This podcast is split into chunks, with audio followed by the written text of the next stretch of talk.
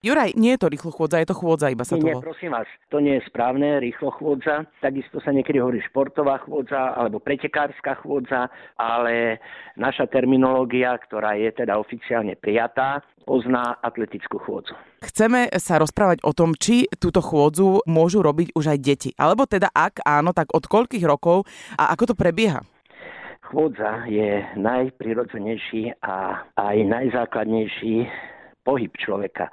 Atletická chôdza sa líši od tej obyčajnej chôdze iba tým, že je tam väčší pohybový rozsah vo všetkých klboch. Takže je to v podstate všetko veľmi prirodzené a teda chôdzu atletickú môžu začať deti nacvičovať už od šesť sedem rokov. Ide tu o techniku a práve tou technikou je možné sa zaoberať už v takomto skorom veku. Mm-hmm. A to je vlastne taký cieľ, keď začínajú chodci, tak v prvej etape sa vlastne učia techniku chôdze. Juraj, ako vyzerajú vaše tréningy? Vy len stále chodíte?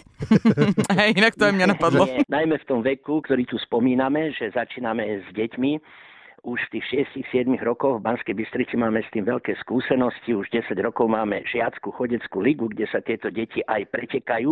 Mm-hmm. V školského roka majú päť kôl.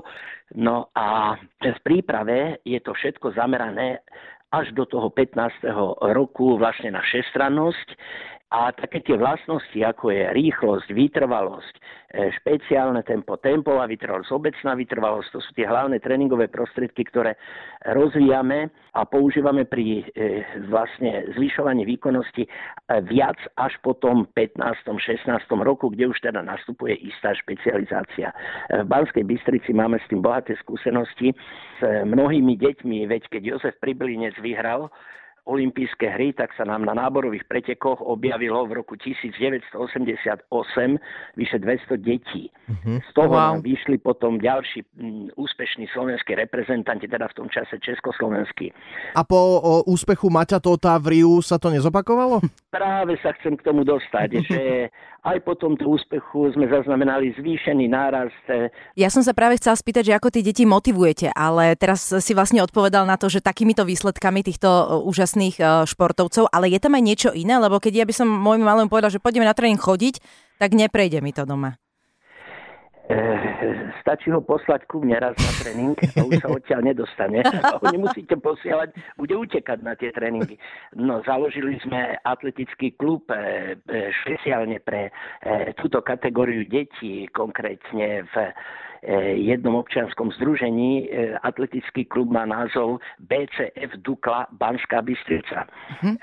Tu máme program aj nielen čiste športový, ale dá sa povedať aj taký sociálny, kde tie deti majú spoločné akcie, ako napríklad, keď ideme na preteky do Dudiniec, tak po pretekoch sa ideme spoločne vykúpať do termálnych bazénov. Môžem vám povedať, že sme jedna veľká rodina. Možno malý tip, počas leta, na koniec dráhy treba dať zmrzlinový stánok, vybavené decka pôjdu, len taký fukot. Viete čo? Aj takúto motiváciu sme použili. Po skončení pretekov dostali všetci zmrzlinu.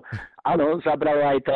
Perfektné. Ja sa ešte spýtam. Mne sa zdá, že toto je z takých menej finančne náročných športov, pretože keď to porovnáme, nepotrebujú nejakú extra výstroj. Môže si to dovoliť v podstate ktokoľvek. Však?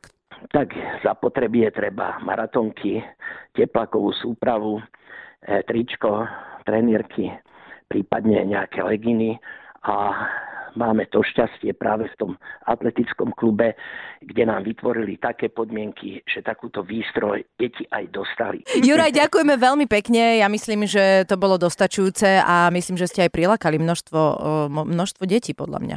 Ja ďakujem a tiež by ste mali pravdu. Držíme palce. Ďakujeme aj my.